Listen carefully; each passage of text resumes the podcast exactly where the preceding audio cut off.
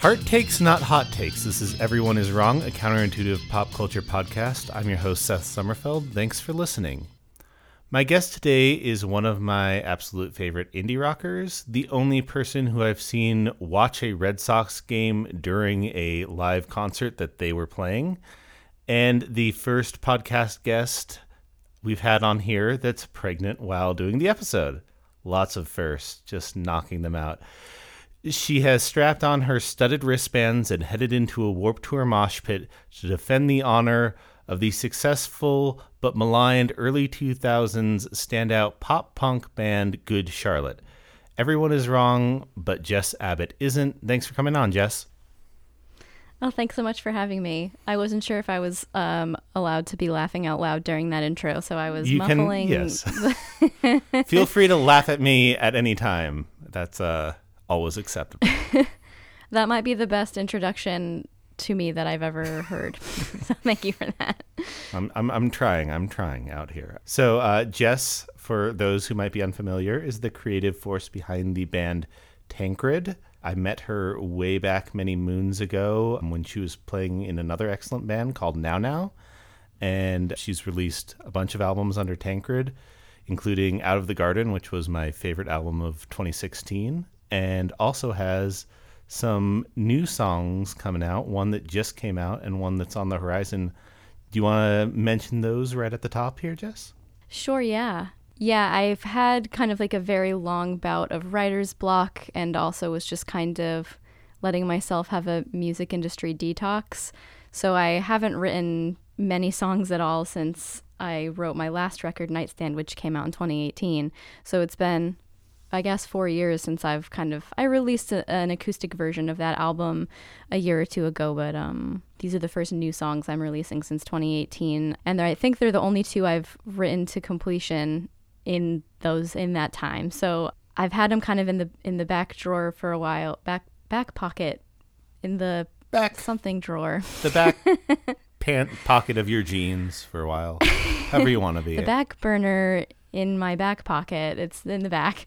I start the the one the song that has already come out is called Mirepoix and I started writing it in I think about 2019 and then recorded it in 2020 and then kind of tweaked it throughout 2021 and now I'm finally releasing it in 2022.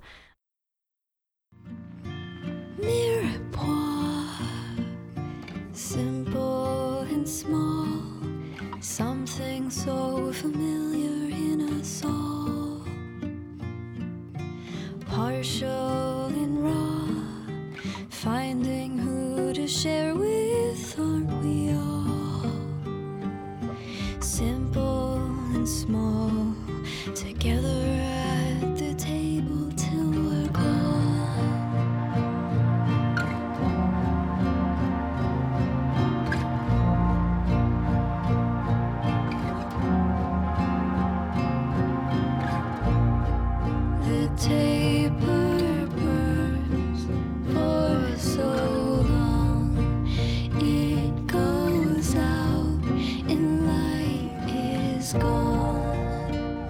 And the next song coming up is a song called Jars that I that I wrote basically on the same timeline. They're kind of uh, the thing that I've come to accept in my musical hiatus is that Tancred will never have a consistent genre. So they're they're like a the guitars are primarily acoustic, but there's a lot of production going on with them. So they're it kind of maybe harkens back to my first release, Capes, from when I was very young. Came out in 2010, but definitely with, you know, uh, it's it's not me when I was 20. It's me at 31. So Right. it's still different in that way. but I don't know what the next release will be after this. These are just I wanted to get these two songs out. I really like them and I don't know that they'll fit in with whatever record I do next. For all I know, I might do a sequel to Out of the Garden next. So these two songs are just standalones and I'm excited about. Yeah, or maybe it's just just a full Good Charlotte album. It's your version of The Young and the Hopeless, which would be weird, but go for it if that's shine on you, Crazy Diamond. Um, yeah, I um I I did buy a lute in the last year and have been slowly trying to figure out how to play it and Jenny, my spouse and I have discussed doing a Loot Biscuit, Limp Bizkit cover album on Loot. Um, now I'm thinking I got to do something like that for Good Charlotte. I don't know what exactly, but I would. And I almost actually said, should we do Limp Bizkit instead of Good Charlotte? Equally maligned, maybe even more so. But Yeah, but Good also, Charlotte I know more also, about. I feel like Limp Bizkit has had like sort of a like over the past couple years has sort of gotten a little more. People seem to be like more into being like, yeah, actually, Limp Bizkit is cool. At least, like you know, like in music circles, at at least I know a lot of people that are. I know some people that have wanted to do like the music of Woodstock '99 as like an episode and things like that, where I don't feel like there's been that sort of revival for Good Charlotte Good in recent, Charlotte. recent years. But That's um, true. I mean, I'm glad to hear you say that about Limp Bizkit because that's exactly how I feel about it. Is I like unironically really enjoy them, and they have things that are goofy, of course. But like, I think that Limp Bizkit is legitimately doing something very like unique and and uh, like emotional, like emotive in a way. That's that's very cool. And whenever I say that, people look at me like I'm crazy, but I'm always surprised. Like I am expecting people to feel the same at this point because of their revival, and they're like, "Ha ha ha, you're kidding, right?" And I'm like. No, did you really think I was? I thought we all agreed here at this point that Limp Bizkit rocks. yeah, but- it's kind of it's kind of those weird things where I feel like they've almost come back more among people who see, would seem to be inclined to dislike them more recently than like the general public even like i just know a lot of music people that are like have are now like chest out Limp Bizkit fans that Yeah, you would have I mean, thought it's good. would not but yeah they tap into that certainly the you know break stuff ethos that uh And I think the thing too that really makes them is that they're they have a lot of self awareness, or like Fred Durst and Wes Borland do. I don't know much about the rest of the band, but they like they're very aware of what they're doing and what their image is, and they just kind of say fuck it. So, um, I think that that helps. You know, it's they they have a lot of awareness in their band that I think a lot of like more serious modern bands maybe don't have. right. So again, welcome to the "Everyone Is Wrong" episode on Limp Bizkit. Uh, that we are Sorry, sorry. No, no, I'm just. Uh, it's it's fun. We, you know, it's still open. I, mean, I I would still do an episode on that. So maybe that'll be the return of Jess Abbott defending Limp Bizkit uh, down the road. Who knows? Who knows? yeah. But for today, our focus is Good Charlotte, so let's get into the background of Good Charlotte. Good Charlotte is a pop punk band founded in Waldorf, Maryland in 1996 by twin brothers Joel and Benji Madden. Joel is the lead singer, and Benji is the lead guitarist and backup vocalist.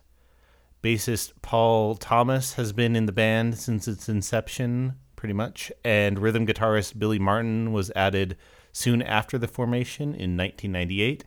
And they've gone through a slew of drummers over the years, but that's essentially the core of the band. The band came up in the Washington, D.C. music scene and eventually built up some buzz with demos and playing pop punk festivals and just kind of being a pop punk local band there. Uh, eventually, Lit took them on tour as an opener in 1999, and they got to open tours for other acts like Sum 41, Goldfinger, sort of the bands of the ilk of that time. Good Charlotte eventually signed to Epic Records in May of 2000 and released its self titled debut album that September. The song The Click was used as a theme song for the short lived MTV animated series Undergrads, and that debut album did well enough to land them more opening tour gigs, national touring gigs, a spot on the Warped Tour, and made them sort of one of the buzzier young pop punk bands of that era. They really broke out in 2002 with the release of their sophomore album, The Young and the Hopeless. Propelled by heavy MTV play and singles Lifestyles of the Rich and Famous, The Anthem, and Boys and Girls, the album debuted at number seven on the charts and became one of the best selling pop punk albums of the era, selling over 3.5 million copies in the US and 5 million copies worldwide. Good Charlotte became just like a headlining arena act at that time, one of the bigger rock bands around. And the band kept up decent momentum with their third album, Chronicles of Life and Death, which debuted at number three on the charts and went platinum with just over a million sales. But things kind of comparatively slowed down after that. Their fourth album, Good Morning Revival, debuted at number seven, but only sold around 300,000 copies. This was also kind of in the era when record sales started going down because of internet music. And their subsequent albums, Cardiology, Youth Authority, and Generation RX, all topped out max at around 50,000 albums sold. Of note, beyond the musical side of Good Charlotte, and this is something we'll dive into later, I think, the Madden brothers also became part of famous couples. Uh, Joel married Nicole Richie in 2010, and Benji married Cameron Diaz in 2015, and both those couples are still together. And Good Charlotte sort of works as an everyone is wrong topic because honestly, compared to the bands that like sold and were as popular in their era, I think they're probably the least well respected of all those bands. It's hard to get exact numbers on, you know, uh, who's the best selling pop punk artists. And it sort of depends on if you include like Avril Lavigne or No Doubt in that categorization. But no matter how you slice it, they're probably, they're definitely a top 10 best selling pop punk band of all time, only trailing for sure bands like Green Day, Offspring, Blink 182, Sum 41, and Paramore. But they don't really get the any of sort of the nostalgic warm glow that some of those bands get. Like The Young and the Hopeless basically sold as much as Fall Out Boy or My Chemical Romance's two biggest albums combined, um, no matter how you want to slice that. And they are certainly not talked about on that level. It's not like there's warm nostalgia Riot Fest headlining dates for Good Charlotte currently, but that's essentially the basics of Good Charlotte. Uh, Jess, what's your sort of relationship with the band? Like, how did you first get into Good Charlotte, and what was your sort of uh, fandom experience? Uh, so I first got into Good Charlotte when I was in, it would have been either end of sixth or beginning of seventh grade, which would have been, you know, when Young and Hopeless was at its prime. It was like, the, I don't remember what year that would have been, like 2003 or something that I was in those Yeah. grades. I think I first heard of Good Charlotte just watching TRL at home, and um, I saw, I saw the music video for the lifestyles of the rich and the famous.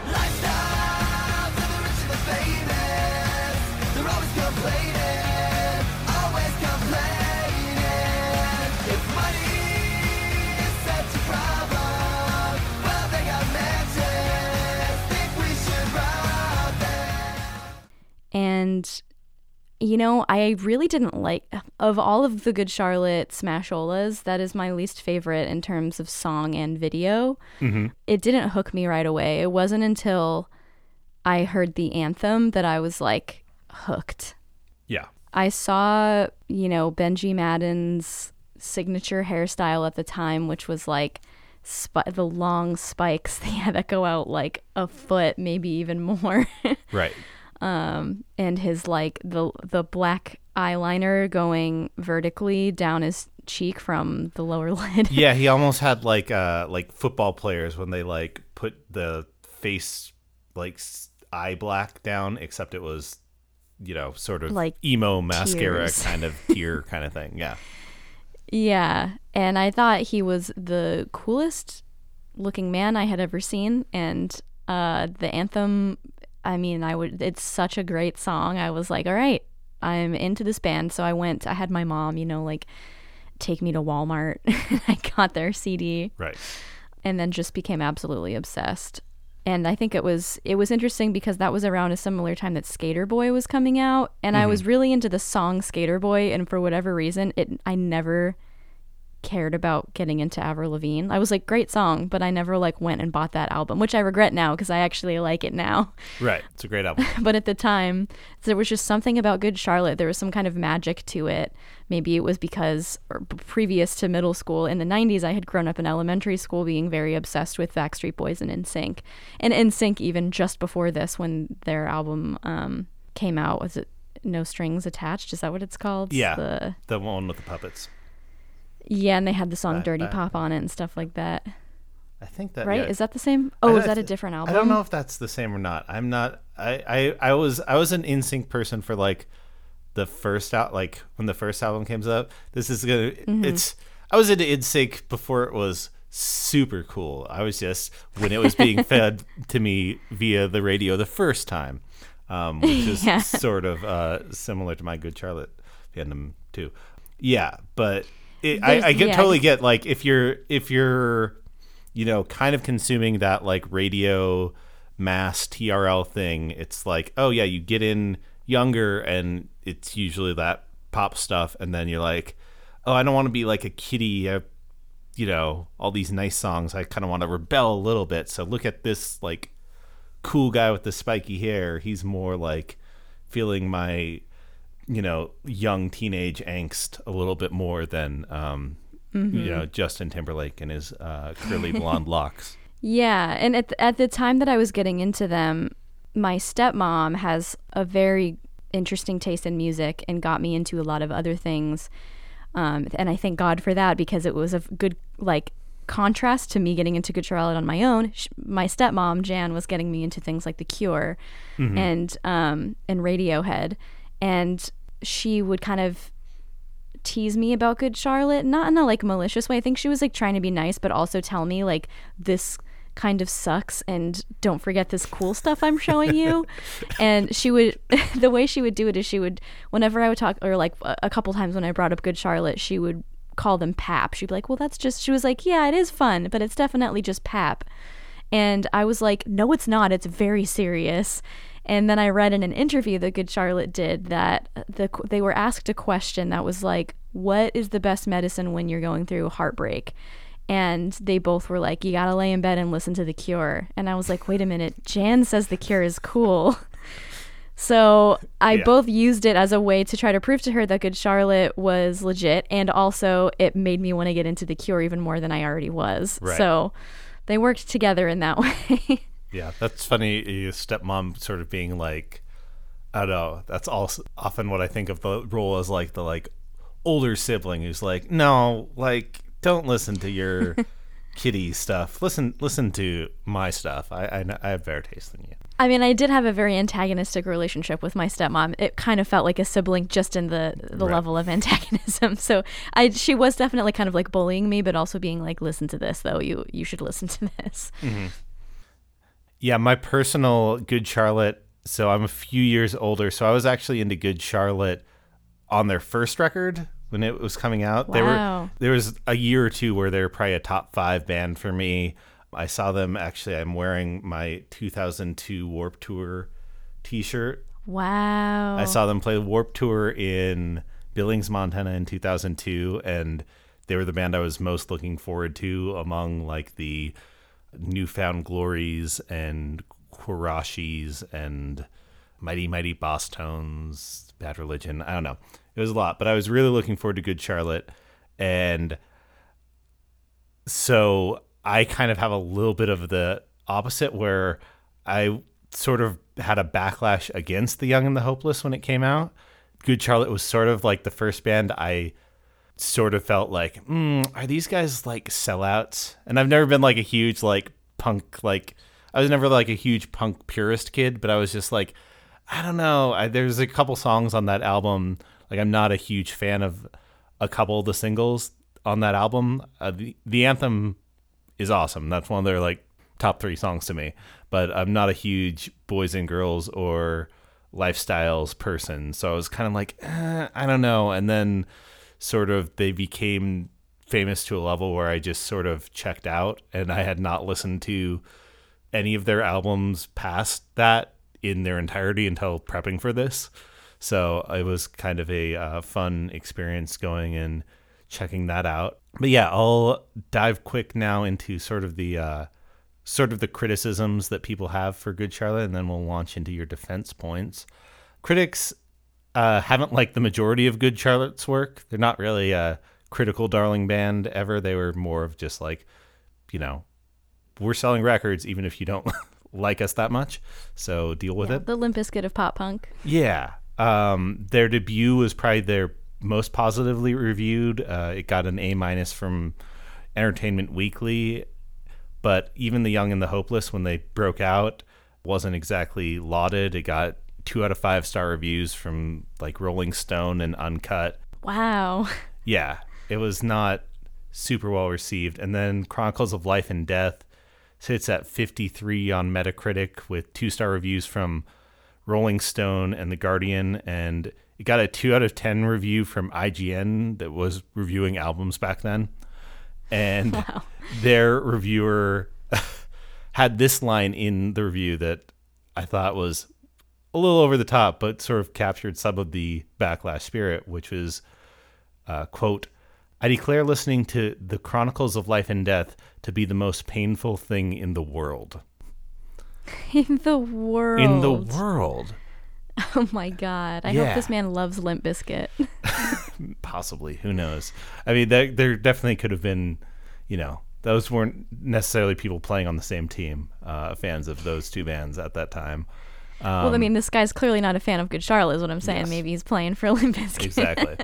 Um, the Rolling Stone review by Jenny Eliscu, I think, captures some of the general complaints about Good Charlotte. So I'm just going to read uh, some of that real quick from Rolling Stone. Here we go. Quote Pop punk isn't brain surgery, but there is an art to it.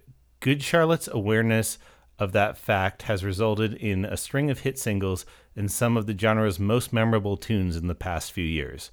Three albums into their career, they falter by attempting to stray from the formula they've mastered. It seems they had too big a recording budget at their disposal. Though straight ahead rockers such as SOS and Walk Away Maybe pack greater emotional wallop than previous Good Charlotte bubblegum punk, the Madden Twins and Company junk up several songs unnecessarily with unnecessary flourishes such as string parts in Predictable and the New Orderish synths on Ghost of You. Somewhere underneath all that slick production, a handful of truly great gut punch melodies fight their way to the surface. It's a shame that Good Charlotte have made it so easy to ignore those hooks and focus on questions such as did they really need to open up the record with a two minute choral number that sounds like it came from the score of Edward Scissorhands? All of which compounds the usual problem Good Charlotte face asinine lyrics. The band that wrote the unforgivably dumb line, Girls Don't Like Boys, Girls Like Cars and Money, has outdone even its worst with the painful I Just Wanna Live, an agonizing attempt at rap rock. Sample rhyme. Talkin' on the phone, got an interview with Rolling Stone. They're saying, now you're rich and now you're famous. Fake ass girls all know your name. Hey guys, leave us out of this. So that was the Rolling Stone take of that album. The Metacritic scores for their following albums are not sterling 45, 50, 66, 64. So they haven't really kept up that momentum. Even some of the like praise they've gotten, like they were ranked on Consequence of Sound's best pop punk band list, but they were ranked number 100 and they kind of get damned with faint praise as sort of cookie cutter underdog with like really good hooks that get stuck in your head, but you're stuck in your head and we don't really like it. Though on the positive side, Rolling Stone named two Good Charlotte albums on its 50 greatest pop punk albums list. The Young and the Hopeless came in at 19, and Good Charlotte, the self titled debut, came in at 46. But generally, Good Charlotte is sort of a band that's more dismissed than anything. They're just the dismissible band that was the most successful in this era. So, Jess, why is everyone wrong about Good Charlotte? Okay, so where I'm kind of coming from here with my defense of Good Charlotte, walk with me down this very short garden path. When you're a kid and you listen to music, you're not thinking about it in a critical way. You're thinking about is this eliciting some kind of emotion from me? Am I connecting to it in some way? Am I able to relate to it in some way?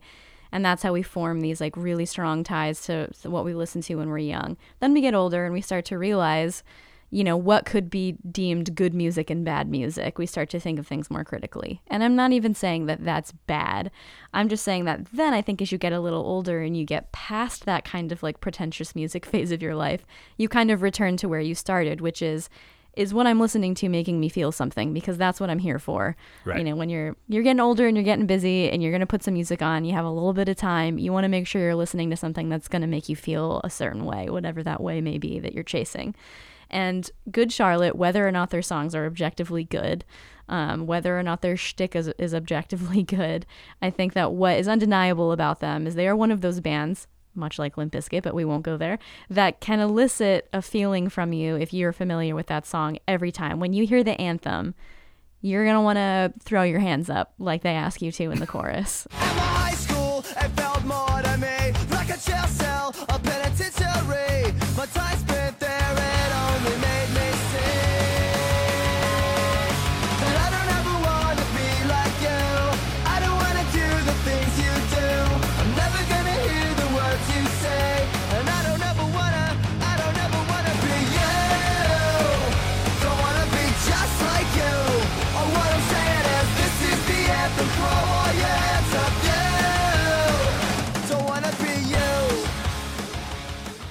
It's just, it makes you feel good. Uh, Boys and Girls is, it's so cheeky and so fun. Even if you know it's even if it's not a favorite Good Charlotte hit, and it's maybe not as like pop punk as many of their other. It, it leans more on the pop than the punk, perhaps.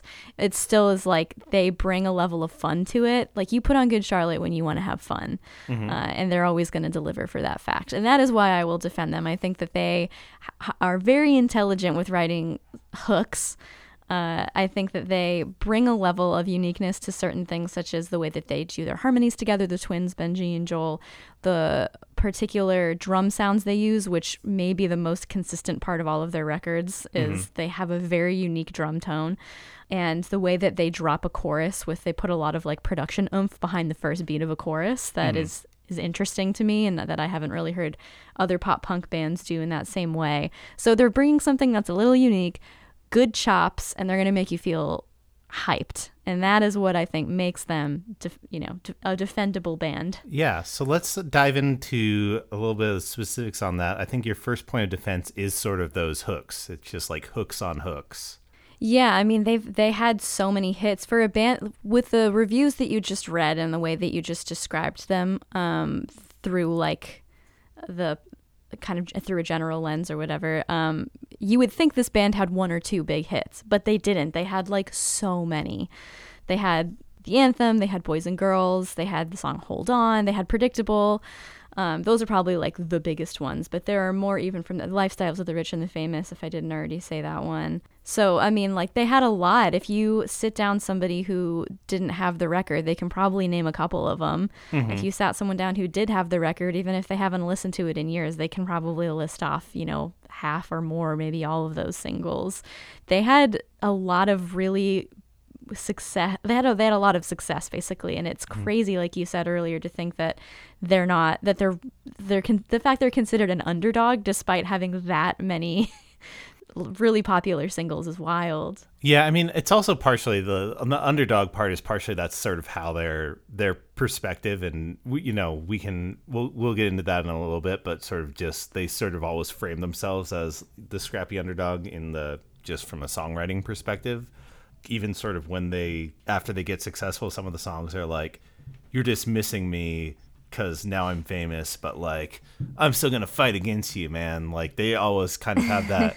it's not. It's not that they have like a victim mentality, but they're always just like I think they're just fighters by nature. yeah they're scrappy Yeah, and I mean, so like even I got into the first album first, and there's a couple songs on that. Like Festival Song is one of those when we're talking about hooks. It's one of those things that like sometimes that's if I pick up a guitar, that's like the first thing I play because it's just like a really simple thing that sounds cool.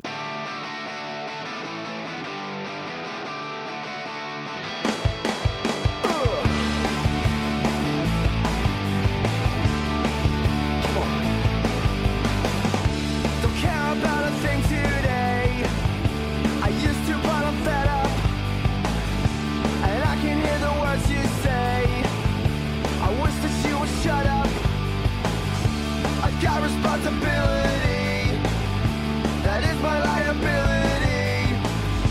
A menace to society. At least that's what they say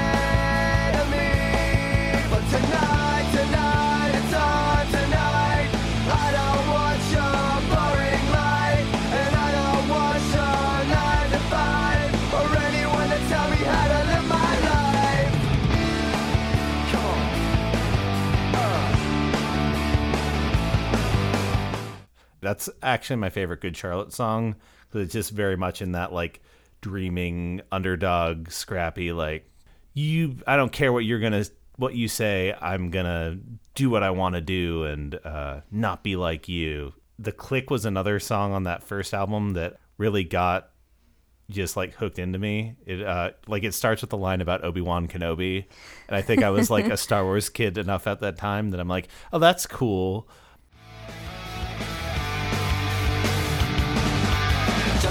I walk like Obi-Wan Kenobi. You people talk, but you don't even know me. And that's alright, cause I get down with GC So I walk on and listen to their CD Some people laugh, they do it just to spite me. Behind my back, they don't know what I see. But I don't care what they say, I don't need them anyway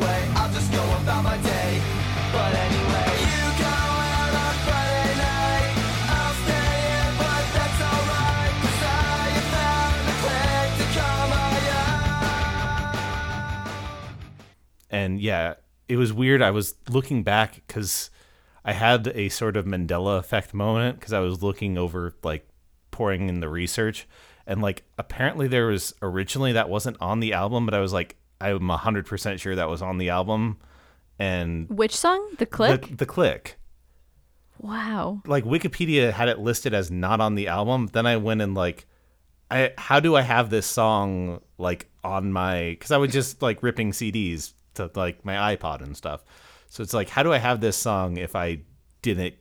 Because it was like originally a Japanese bonus track or something like that. But then They uh, must have added it into yeah, the they I think they I think they added it on like further printings because like the Amazon CD of it has it on and in the right track order that I have it. So I was like, but there was a minute there Mm-hmm. when I was doing research where I was freaking out about like, how do I know this song? Like, It was like the Berenstein Bears Um, yeah, conspiracy exactly. or whatever. yeah. but yeah, and I mean the anthem is also probably a top three good Charlotte song for me. You said that's the one that hooked you, and it's got just like such a hooky pre-chorus, and like the chorus is like maybe the best like spinning while you're playing a guitar. Like that's sort of the sound that I envision, and they would do that when they would play. But like, oh, it's like the peak of that thing. It's also funny because they have just a ton of songs with Anthem. There's also like East Coast on the Anthem on the first. I don't want to be in love. Parentheses dance floor anthem. They're very declarative that like they are writing anthems. they are going for it, and you just have to come along for the ride. Yeah, they're American heroes. I mean, they're from the DC area. A lot Mm-hmm. of, you know, there's a big anthem often coming out of uh, Washington, D.C., the national anthem. Oh, I've heard of that one. I've heard that song. It's a good song. It's not a good song. yeah, my favorite indie classic, the national anthem. The, the song by the National, the anthem? I, I I'm, I'm confused.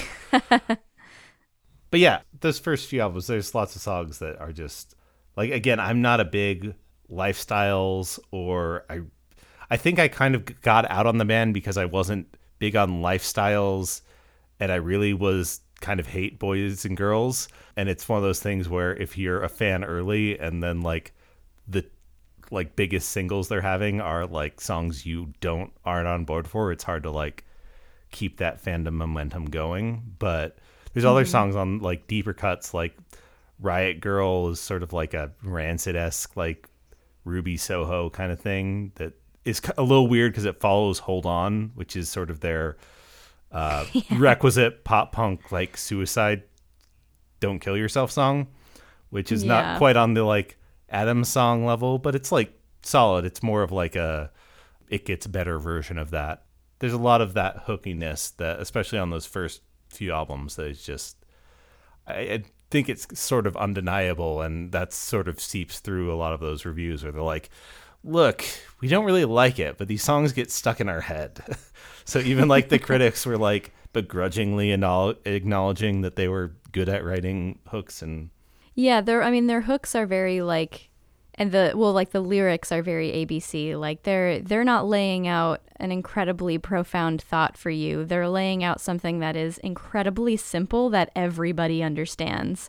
And then they're putting a little earworm hook to it and that is I think entirely responsible for their entire their entire career. I mean, even if you listen to like let's just take i'm going to take a random pop example like something like ariana grande i think that a lot of her songs are saying something that uh, there are there are ariana grande songs that that do have a level of like of depth to them lyrically like a, a lot of of them probably and um then they're paired with those hooks as well but good charlotte was able to um not was able good charlotte did something much more bare they're like the like the little kids toddler blocks of that but they just did it so well. They're just, it's like, you know, uh, one thing that I, I don't know if this is jumping into this too soon, but go for it. their background, the the twins and primary songwriters Benji and Joel, they came from a very poor background. They grew up incredibly poor. The the story goes their father walked out on them when they were growing up and they just grew up with a single mom. They have another brother and a sister, so there were four kids and and a mom and no absolutely no money to to speak of. They I don't think had a lot of like educational motivation. For them it was just everything became about being a hood rat in DC and making music in the punk scene.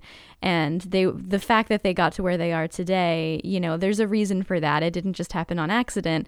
I think it's because they were able to play to their strengths, which was just hooky music and a punk influence. They they didn't have any formal music training. They they didn't have any intellectual training that might have primed them for songs with more lyrical depth. Instead, they just did what they were good at, which was hanging out, getting you hyped, getting you listening to something that you know you can relate to that's simple. They're just the simplicity of Good Charlotte is I think a huge strength of theirs. Yeah, and like diving into that background, you know, I think that's sort of your second defense point is sort of their story and that that humble upbringing. Mm-hmm.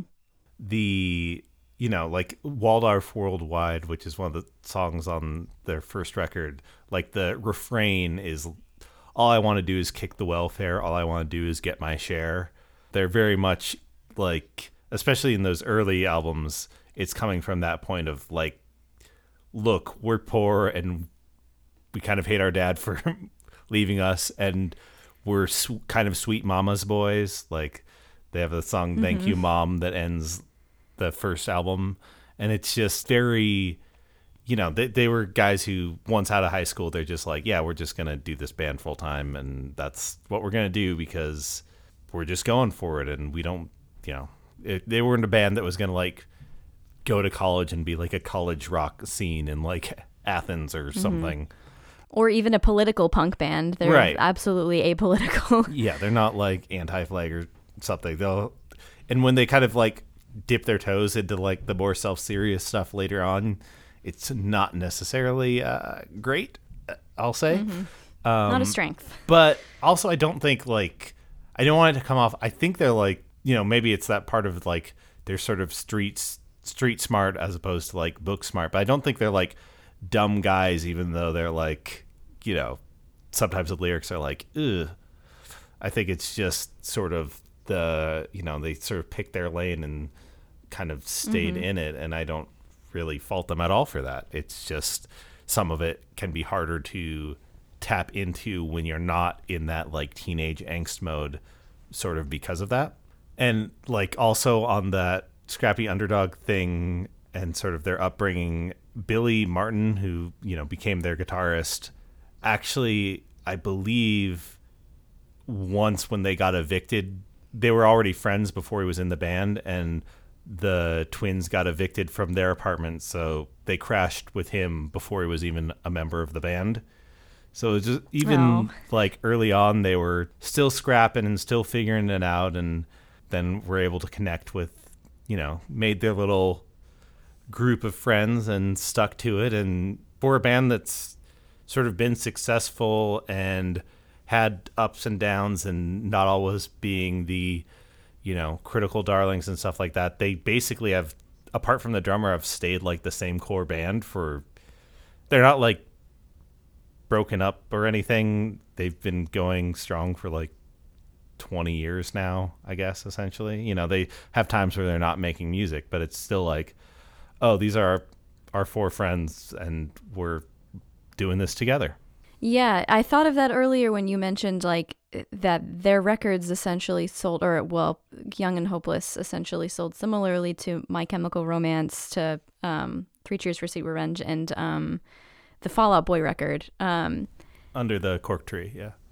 there we go. That one I never But had. it was it Um, was it, it was it was not that they sold more than they sold substantially more than both of those. They also sold like Oh. basically as much as that album like it's Under the Cork Tree and the album after Under the Cork Tree combined are about as much as The Young and the Hopeless Wow. and it's like I think there's like half a million more between Three Cheers for Sweet Revenge and The Black Parade as Young and the Hopeless. So it's just like they Wow. were selling like on a magnet. Uh, they came in a little bit earlier. They got a little bit more of that like pre Napster people buying albums thing, but they again were selling on a level above those bands that are still sort of getting that thing. And maybe it's partially because they kind of haven't went away for times. That's what I'm saying. I I think like they like Fall Out Boy kind of wasn't around for a while in an intentional way and same with My Chemical Romance and then when they came back and announced their reunions, people went nuts.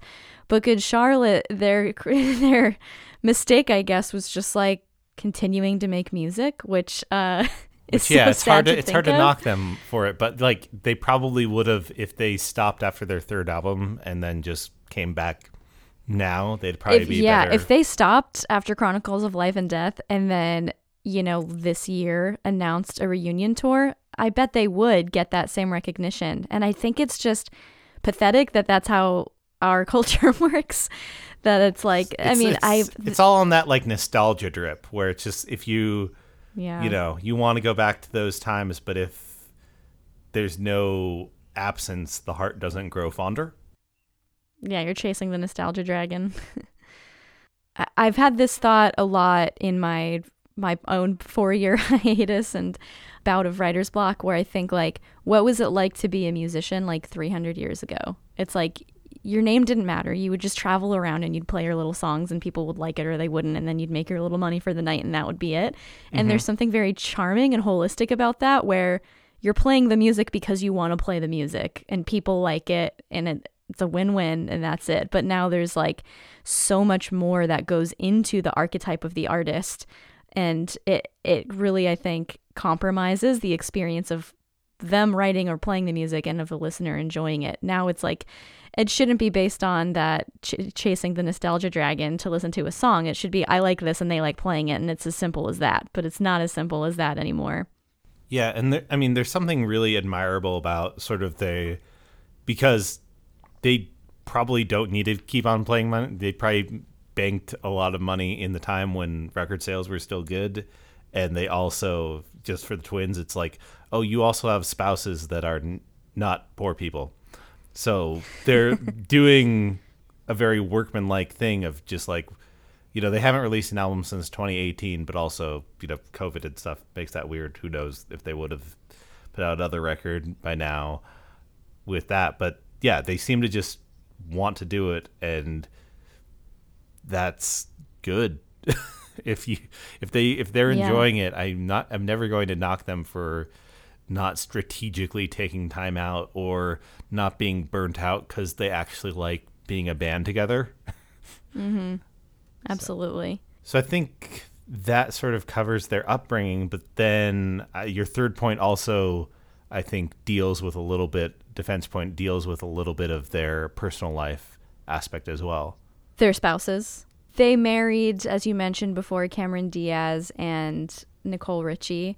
this is, I guess, just a matter of personal preference, but I'm counting that as a defense point because I love the two of them, and Yeah. uh, I would I would trust their judgment on marrying whoever they decided to marry.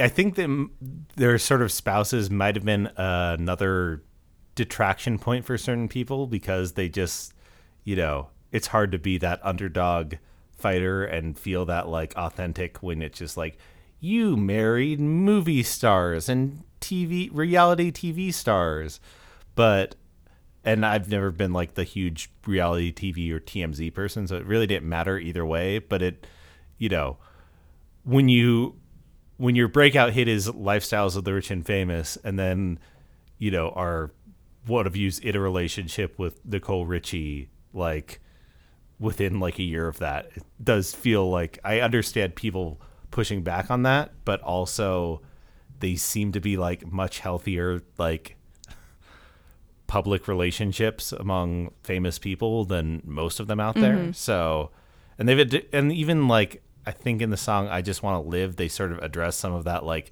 haters gonna hate hypocrisy. Like you're, yeah, what you wrote that song and now you're like famous. So like what now? So they're at least self aware of it. I think. Yeah, I mean, there definitely is a a trend, like a socio psychological trend of of like this kind of hypocrisy. I think of like you want you want to support the underdog, but then once you support them enough and they become successful, you turn on them. You know, this happens in every industry with public facing figures. Um, but I think that one defense of that point for the for the the twins is of these, you know, rich and famous people they picked, they picked two of them like most like down to earth, like American girl goofball type women, you know, like I mean, I watched The Simple Life uh, a lot in the last 10 years. I really love The Simple Life. And Nicole Richie is just like, you know, she kind of just puts a lot out there and hangs out and she'll let it all hang out, if you will, sometimes physically. and Cameron Diaz is just like, yeah, she's Cameron Diaz has never been like a tabloid actress, you know, like she's she's just like is in the roles that she takes and then that's it. She doesn't really there's not much to be said of her outside of, you know, her talent and her filmography. Right, and she even like stepped away from acting and is like fine doing that. So she's definitely not that star chaser. I need to be in the spotlight all the time person, which kind of fits, Exactly. I think part of the like that good Charlotte ethic also of like it's sort of the opposite, but it's like them never going away and her being an actress and being like, I'm just gonna go away are sort of weirdly the same, like on the same wavelength, even though they might seem like the opposite. Mm-hmm. Yeah. Yeah, and I, w- I was thinking when I was listening to I, I listened to some some good Charlotte in preparation for this, of course, and because I love listening to it. But I was listening to Riot Girl, the song you mentioned earlier, and was thinking this kind of sounds like Nicole Richie because sure she's like a rich blonde celebrity, but also in Simple Life she's like getting thrown out of bars. She's like Right. making fast food restaurant signs say things about dicks. like she's just living her life with complete disregard, which I get I get was like the point of the show as well, but she's still doing it and it seems like she's having a blast.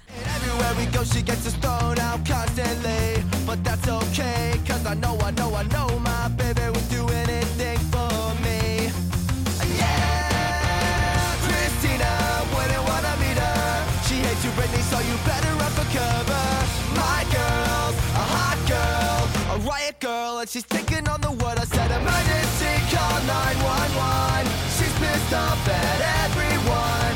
Police, rescue, FBI. She wants a riot, she wants a riot. uh, there's a Riot Girl component, I think, to Nicole Richie. Hmm.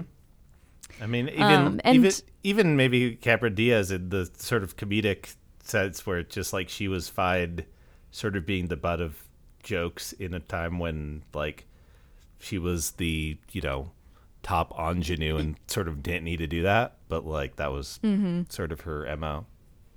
Yeah. And to your point of of them having kind of like a healthy public image, that too I think is is what makes their spouses a defense point for them is the they they live next door to each other.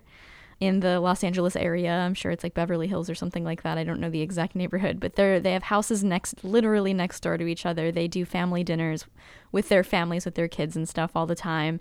They have a very close relationship. Cameron and Nicole became um, close friends through their respective marriages to to the Madden boys, and I think that that aligns pretty closely with their family values that they always talk about in all their songs. I mean, they're it's kind of it's it's it's extreme how much the boys talk about their dad walking out on them in their songs. Jenny and I once I was taking her on a tour of their first three records, just listening to them all top to bottom, and we were keeping a tally of how many mentioned their dad. And it's like even in a love song, they'll find a strange way. they'll find a way to bring him up, uh, which I think comes from ultimately a, a strong. They they place fa- family, you know, very high in their values. Yeah, they're one of the most like wholesome in in a lot of ways one of the most wholesome non like Christian punk bands, I would say. You know, they they have those daddy issues, but like, you know, they are there's a sweetheartness that sort of runs through it and Yeah. you know And they are Christian, but they don't talk about it in their songs very much. But Yeah. in interviews and in their tattoos and in their poses for their promos, they always are doing praying hands and stuff, which I think is because they're they are very Christian. Yeah, Um, they they are, but it's not in the like. Yeah, they're very Christian, but they don't foreground it in the way that some of the, you know, they're not like Pedro the Lion or MXPX or you know yeah. Lifehouse. Switchfoot or something like that. So yeah, I, th- I think it all ties together to basically yeah make them a sort of family band in a very literal sense. Yeah. And I did this is just like a per, like a personal anecdote, I guess, but I did have um, some friends who worked with them closely uh, for a time and they just told me once that they were invited over to the Madden boys' house to like have dinner with them one night and like both the families came together and just like were the most friendly, warm invite like they were like there was something about oh like Cameron and Nicole exchanging some kind of like barbecue appetizer recipe. It was just like the most wholesome night they said that they like didn't necessarily see coming and they were just like yeah, very they were invited into the home so warmly and felt like they were just having dinner with their own family. So there's it's definitely like genuine I think and not some kind of like manufactured image or whatever. Right. All right. So uh, I think your fourth defense point for Good Charlotte is sort of the unique sonic landscape that they occupy. And I think you kind of talked about that a little bit up at the top, but do you want to dive a little bit more fully into that? Yeah, I mean, as far as talking about it technically, it will not be my musical strength. Um, That's fine. but uh, they're the particular kind of treatment that they give drums, their drums. I like can't. I've I've never heard another band record drums in the same way that they did, or produce drums like they did. Um, you can hear it best probably in the Young and the Hopeless. Um, it actually might not come up at all in the first record. It might start in Young and the Hopeless, and it's definitely in Chronicles of Life and Death. It's it's just so like I- there. It's not every band that you can hear a drum tone and go, "Oh, that's that band." It definitely comes up. I mean, Lifestyle starts off with that drum, like a pretty like distinct drum beat into it. The.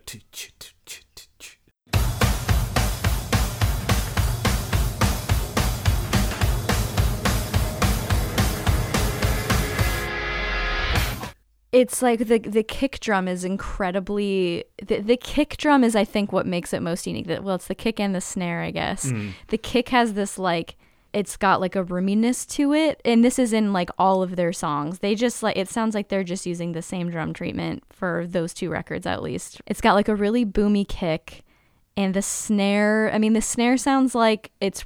If I had to guess, and I could be very wrong here, I do not know, but it sounds like it's a they're mixing tracking an actual kind of like very tight snare with you know like a fake snare uh, to give it that kind of like crisp kind of poppy feel to it. But that paired with that like boomy kick is just like it's just so interesting. I don't know how else to describe it. It's the kind of thing you have to listen to i guess Yeah. to hear what i'm talking about. I wish i knew how to talk about it more technically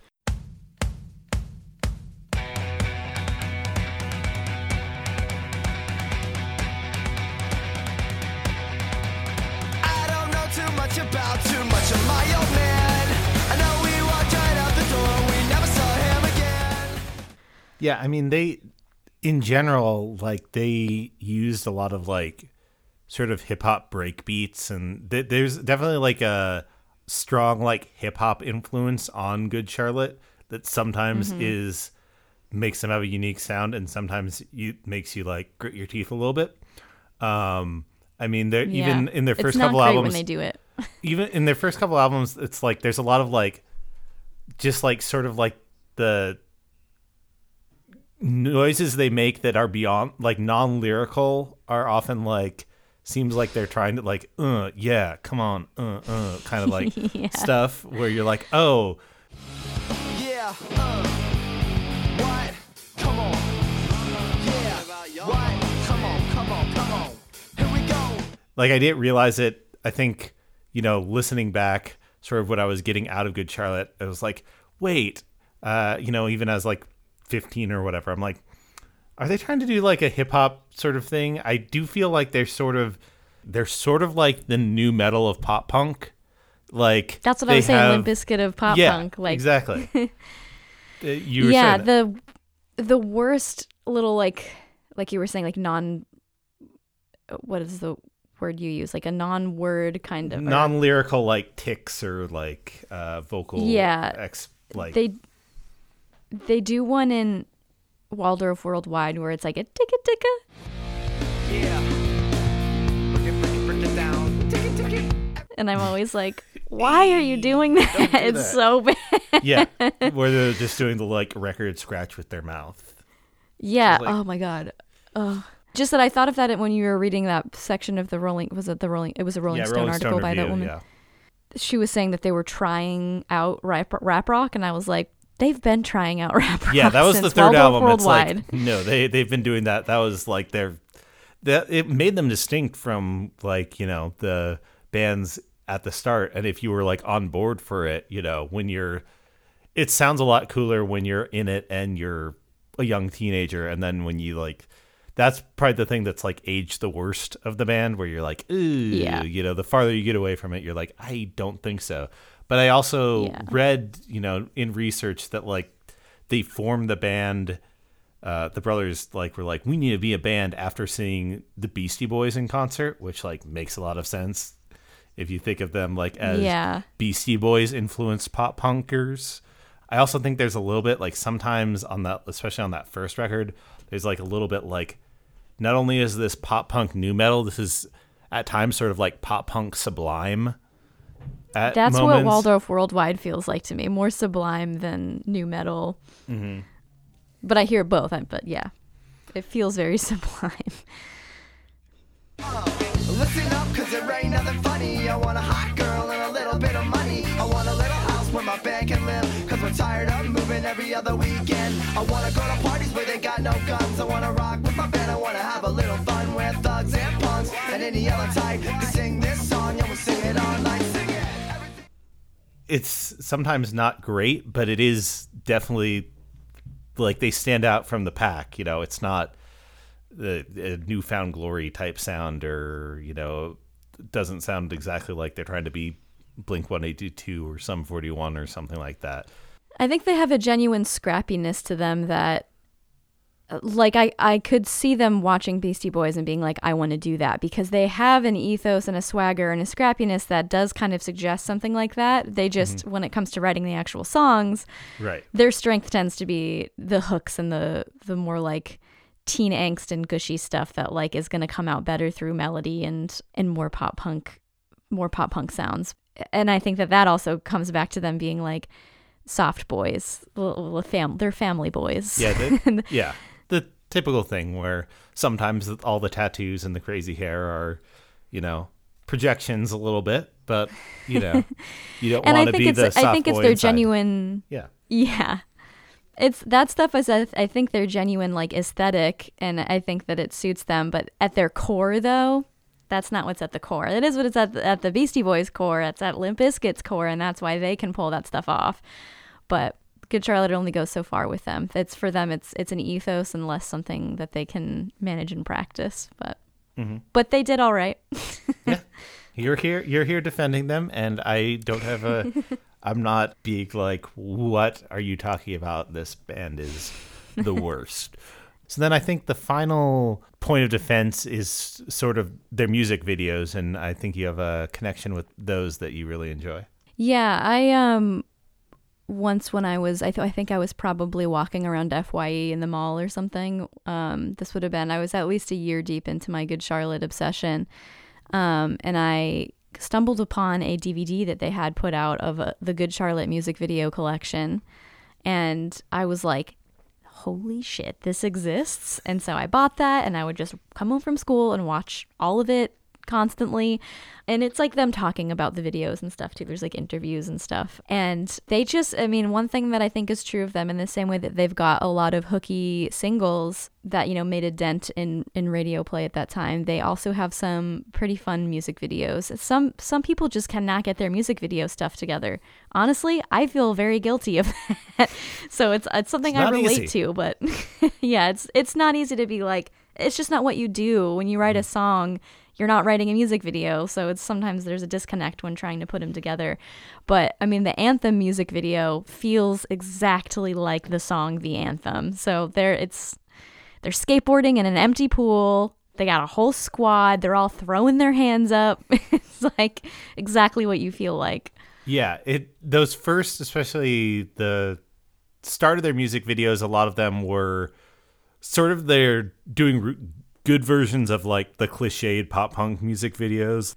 Like Little Things is sort of the like high school out of control and the band's like gonna play a show and Mandy Moore's in it weirdly. Yeah, I mean that's that's really the, I should have started with that when talking about the music videos. Is they came out swinging with video game from the start because they had Mandy Moore in their very first music video before anybody really knew who they were. Right? I guess like maybe the only thing they had under their belt at that time was that tour with Lit. Is that right? Yeah, I think so. I mean, it was like basically they I must have been like a label thing where they just signed and were like, "Oh, you know, how do we?" But it was- also like it's not. She's not that like for. She's not like the girlfriend in the music video or whatever. She's just like one of the people. It's a little strange. Yeah.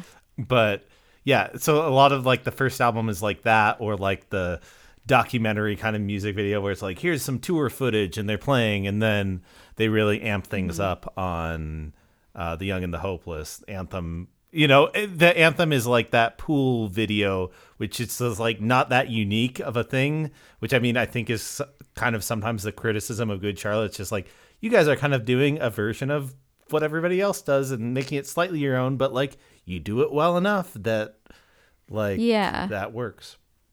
I mean the the kind of video that's just like live footage and documentary footage. It's like you know like the budget music video. Like Yep. the label wants us to put a video out, but they can't give us the same budget as the last one. That kind of feeling. They even nail that with with festival song with that video. Like Yeah. it's such a great video. It doesn't even feel like a budget video. It feels like the music video because they're having such a good time on stage at a festival playing that song. They just the shots are all great. Yeah, and it also s- makes them seem like big because that was like right when they were starting out and like not huge, but it was Yeah. some like you know pop punk festival or whatever. And it look it's like a football field full of people. You're like, oh wait, this like I I, I know this band. You know, like me being into them early, it was like, oh, they're like that many people know them, and you know, it was probably like Blink 182 was headlining that festival or whatever, and it, but it's just like it's still like they were getting the crowd whipped up, and it's easy to you know want to get on board when you're like, oh, that many people are into this live. They must be okay live. Yeah.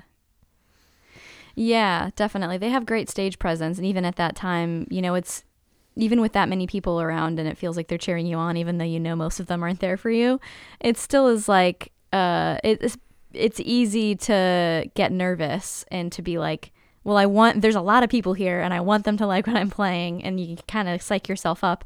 And a lot of kind of like, I think fake ego can also work against you, but they have a kind of confidence, like a calm, just like confidence to their that I, seems born from simplicity again because they're not highly educated people or highly educated musicians they're just kind of like hanging out and playing to their strengths there's i think a calmness comes with simplicity and they're um they they look like all those people are there for them in that video. They're just doing their thing. and like continuing on on their music like video evolution like lifestyles of the rich and famous was like their breakout like mtv music video and that is one where they're put on like it's like the plot is like they're on trial i'm not sure if it's for like defamation against rich people or what exactly uh, because they're also in like interrogation rooms it's unclear what they're being put on trial for but it's also like the only music video that features the tandem of Kyle Gass from Tenacious D, who's like the prosecutor. NSYNC's Oh. Chris Kirkpatrick is one of the people on the stand being uh, questioned as a witness. And then also Mike Watt from the Minutemen is in that music video. He's in like the jury. So if you're getting like Tenacious D, the Minutemen, and NSYNC together, I, I feel like you're at least doing something, right?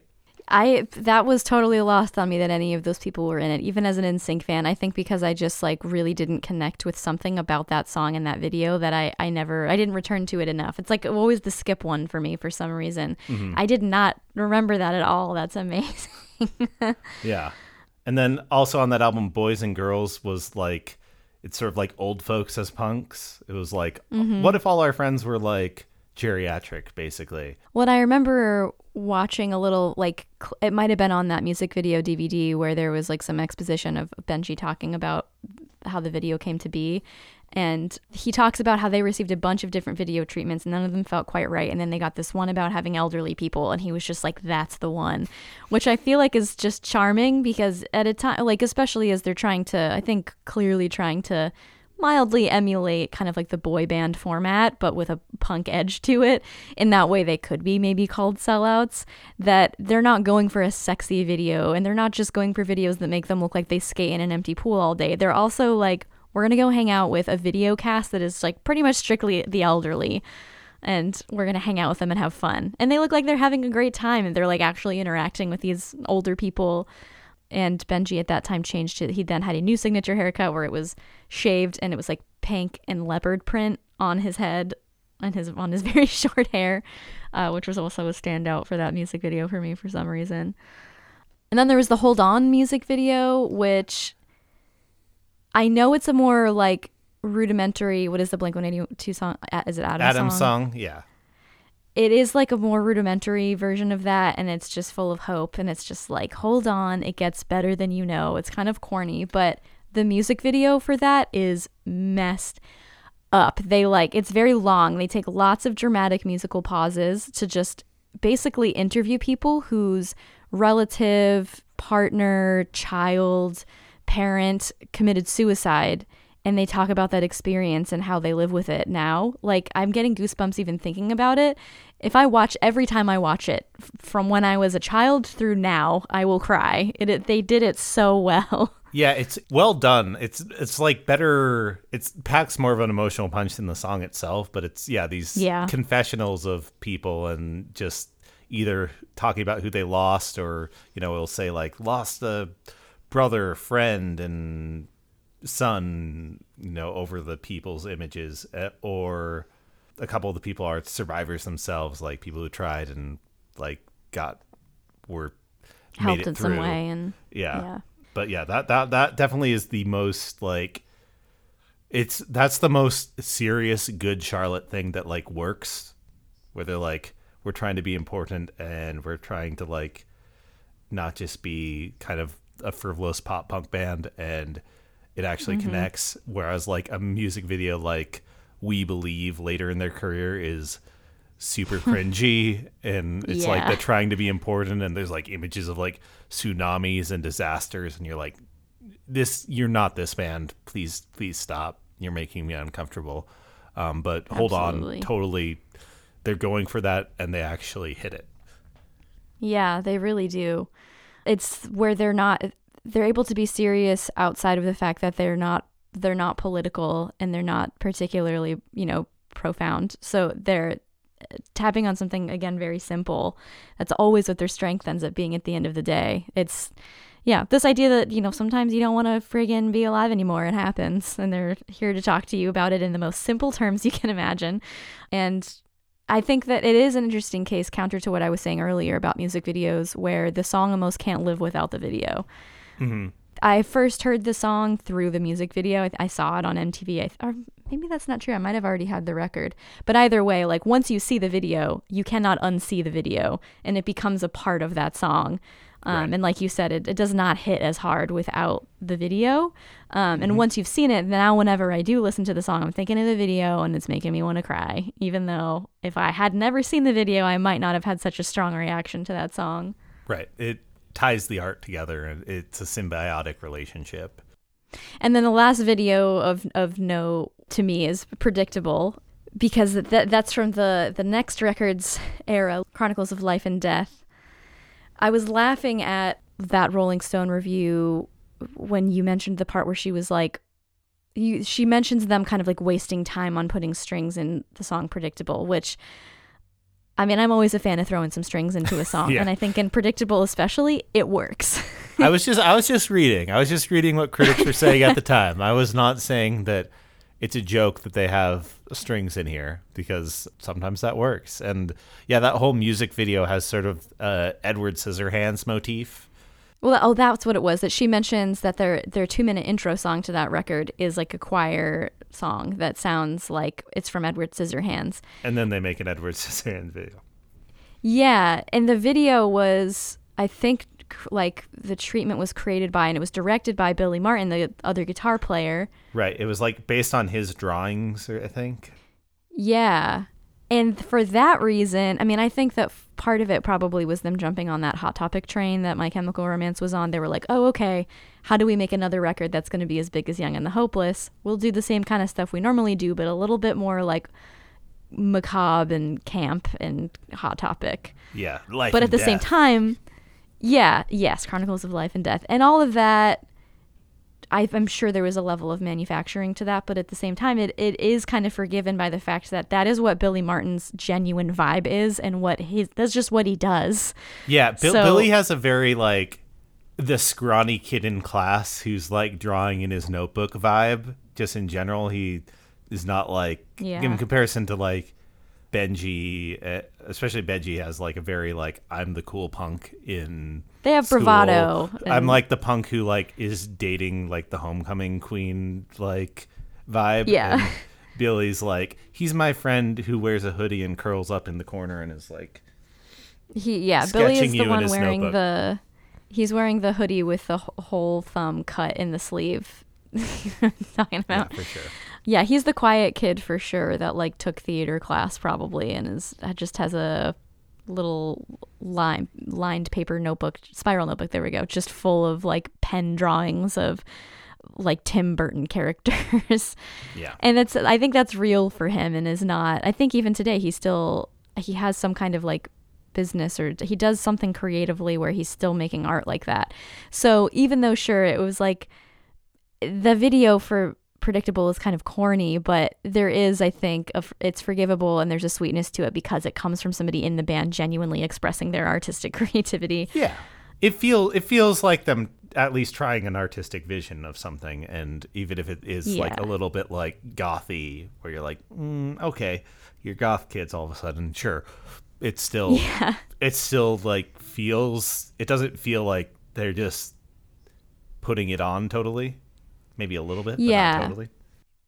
and they nailed the camp like the video production wise the camp is good The only other video that I noticed on this is the 40 ounce dreams video has a last man on earth motif, which I guess must have been when the sh- around when that show was coming out. But uh, that's another one Oh, that's I've never actually kind of the- yeah, it's a, another one that's actually fun. A lot of the later Good Charlotte videos are not that fun, but that one's in there. So I think that covered your defense points. Before we totally hop out, we'll get to the junk drawer. Are there any other like assorted Good Charlotte thoughts that you feel like you wanted to share or that don't fit into our sort of defense point format? You know, I'm looking at my little. I did. I I jot. I, I jotted down like four things. Um, and I think I accidentally said about all of them. That's fine. I did write down a couple of things that I put under a category called negative things, which Yes, this is a point well, you can you now this is the junk drawer is the space to get out like cool I defended them also yikes for these few things. These are the things that I found a little bit indefensible. Um Okay, so or like that maybe I just don't know enough about to defend. I don't know how to word it. One of them is that Joel Madden dated Hilary Duff when he was 25 and she was 16. yeah, Um, I was going to bring this one up too. this is definitely the most uh, questionable thing about Good Charlotte. Despite all the Yeah. family family values, he was uh, dating an underage girl when he was in his mid 20s. And what I do know about Hilary Duff, again through a personal connection, somebody who knew her for and, and knew her very well for a time. I think she's got a level of being wise beyond her years, a bit older than than she is. You know, she she seems a bit older than she is, and I think that Joel kind of goes in the opposite direction, where he's like maybe got a little bit less going on than someone his age, and which I mean lovingly. So there's a chance that you know there was kind of like a meeting in the middle there of some kind. So I don't want to fully discredit it. And her mom, I get I was reading about this this morning in preparation for this point specifically. Her mom, the the relationship was made public first through her mom in an interview where she talks about it and endorses it and like so supports it and says it's okay. So that makes me think maybe that they're I don't know. I don't know. I'm not saying it's great, but I also hesitate to say that it's like that bad. Right. Um. it doesn't seem like it seems like if it was like it is sketchy regardless. But if it was like oh yikes, I feel like in today's climate it would have come up more. I mean, it feels a little it doesn't feel as bad as like Jerry Springer like dating a teen when Yeah. but it's in the same phylum where it's just like Jerry Springer is not like I mean not uh, Jerry Seinfeld's not canceled or anything, but people will bring it up and be like, "You're kind of skeevy for that." Uh, that Yeah. was, it's a different time, but not that different of a time. Yeah. Yeah. I mean, it's easy for me to write off. It's easy for me to stop at and go, hmm, and then easy for me to just keep walking. um, but so yeah, it's something that I couldn't quite defend. Right. The other thing is there is an episode of MTV Cribs with I don't know if they lived together or if it was just Benji's house, but I just remember Benji being in it and I was very excited at the time because I loved this band and I loved MTV Cribs. So when they came together, I was so excited. But there was this like one really weird part where Benji is talking about he has like a pet tiger chained to a tree outside his house. It's like an exotic animal. It's literally a tiger that he is suggesting he owns, which I think that like probably if I had to guess that was fake and that it was MTV Cribs being like, we're gonna make people think you have a tiger chained to your right. tree, and that's gonna we're be gonna cool. we're gonna get a rent one from the local like animal preserve or whatever, and yeah, make it look like I, you're I living bet this wildlife. exactly. I don't think it's fucking real, but it's still just like in poor taste. It's just like you don't chain a tiger to a tree. You don't chain any animal to a tree. It looks shitty when people have their dog, t- you know, tied to a tree, let alone a fucking tiger. Um, yeah. So that also, always also they were like big like. Billy, I think, was like the PETA Celebrity of the Year at one point. They were like big, like animal rights. Good Charlotte has a big, like animal rights underpinning. yeah, but they also like had a they like spoke out at some type against KFC, but then they also did like a KFC ad. so it's like right. it's those good Charlotte things where you're like, hey, not all of your What's stuff is going lighting up. Like you don't like the rich people, and now you're yeah. dating like the like poster child for like rich reality TV celebs. Anyway, um, Yeah. I think at best the tiger thing is PR bullshit and at worst it's sketchy. So it's like there's nothing really there to feel Yeah. good about.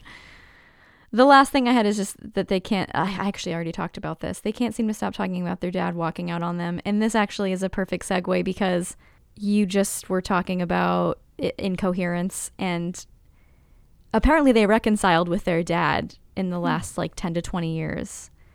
And they're buddies. Like they're all good which is great. Like i you know feel nothing but positive feelings for that. It's just interesting that they based their whole career on their resent for this man. Right. uh, they've brought him up at every possible opportunity. And it's interesting because they don't even mention that on this morning i read their band wikipedia page. The wikipedia page for the madden brothers and then their individual wikipedia pages the twins and there is no mention of their dad walking out on them which is crazy to me. That's Right. their whole thing. That's their stick. That's I wonder if they had it scrubbed because they're really close with their dad now, you know. Um, and in a way, there's integrity to that too. There's there's dignity there in you know letting something go and forgiving someone and not making the whole world bring shame upon this person for a mistake that they made, you know, 30 years ago or whatever. But it's interesting. right.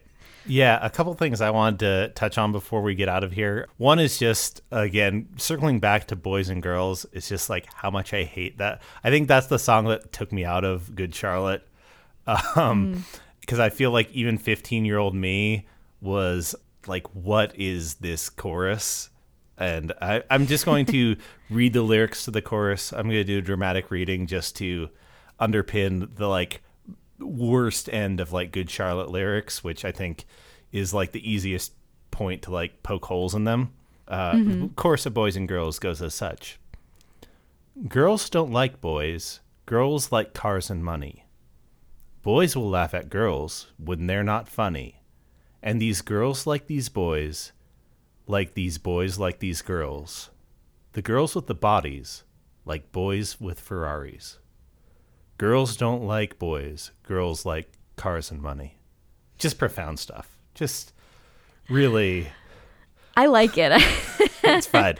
It's catchy. It, I, also, the weirdest karaoke experience I ever saw revolves around that song. I was in like a country kind of karaoke place in Billings, Montana, and for some reason there was a flamboyant African American person there, and they went on stage and sang "Good Charlotte's" boys and girls to like this country audience, and then like left afterwards, and I cannot really process it uh, to this day, but it was very strange.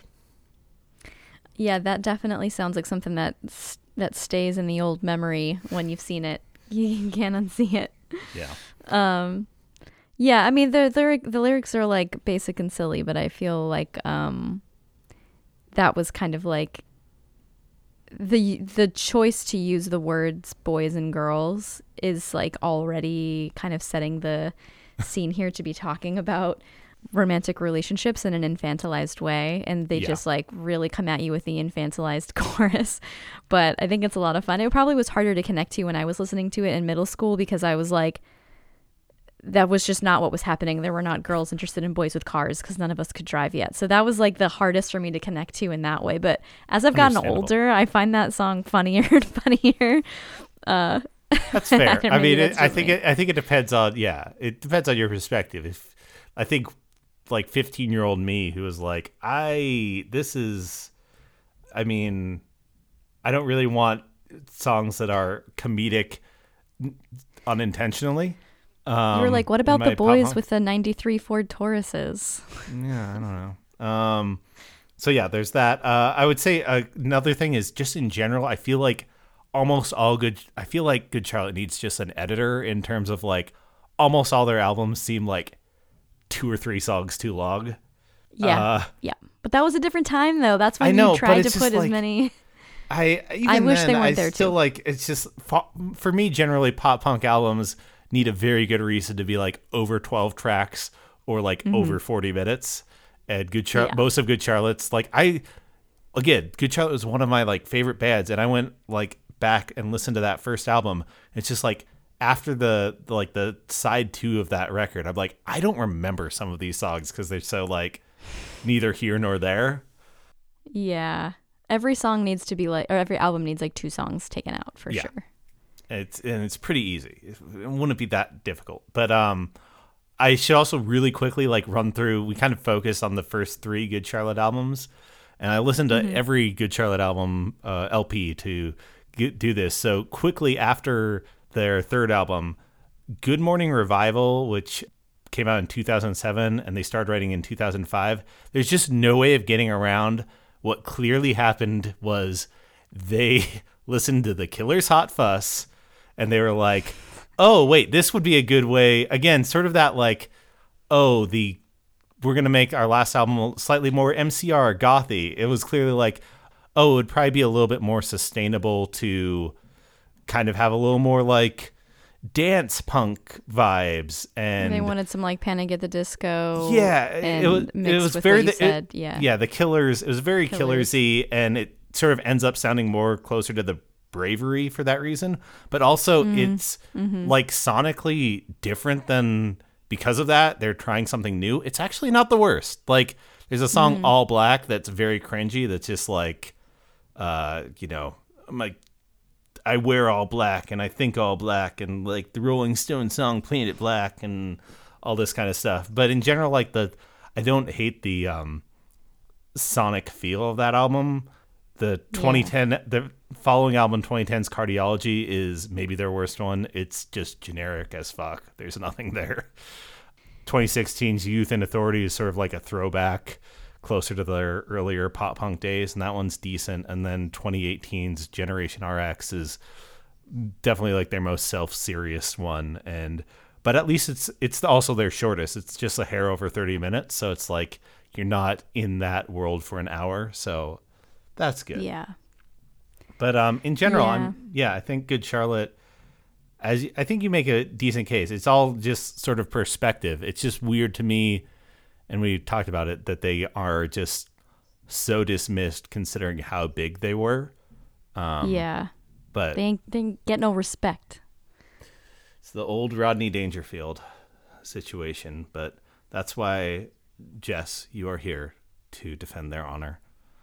Yeah, I'll always defend them. They seem like sweethearts. They had some real fun songs, and from where I'm sitting, there's nothing wrong with that. Maybe I'll get my child, raise my child to play an instrument, and we can all we'll do a family band. Good Charlotte. So before we get out of here, we'll get into some plugs. We'll loop back around. You want to uh, plug songs once again? yeah, so I I just had that new song come out. It's just um available on streaming platforms and you know for for download and at my Bandcamp and all the normal places. Is it just Tancred, tancred.bandcamp.com? Uh, I think it's. Oh, is it? Yeah, it is. yep, you knew that better than I did. Tancred.bandcamp.com for sure. And yeah, I'm on I'm on social media. Uh, on Instagram, I'm at Jess Daniel Abbott, and on Twitter at Jess Abbott, and where there's more details about those songs as well. I think that's probably all that I have to plug at this time. If there's anything new that has not yet come to light at the time of this taping, check out the social media. There might be some stuff going on. Awesome. And yeah, I will just plug more of Jess's music. Again, Out of the Gardens, my favorite Tancred album. Uh, check that out. But also the self-titled. uh, I actually have two copies of the self-titled on vinyl because I didn't realize that I had one. And I, when you reissued it, I bought another one. And I'm like, wait, I already have this. Uh, and Nightstand is great. I really love the acoustic version of Nightstand. So check those out. Check those out on the old Tancred Bandcamp. Yeah, but thank you for coming on and uh, chatting and, you know, helping me reconnect to some of my pop punk roots. And uh, everybody go listen to some good Charlotte for a nice casual time. And then, you know, maybe throw on some Tancred for a little more, um, a little higher lyrical and uh, music. But uh, thanks for coming on, Jess. And remember, even if everyone else mocks it, love the stuff you love.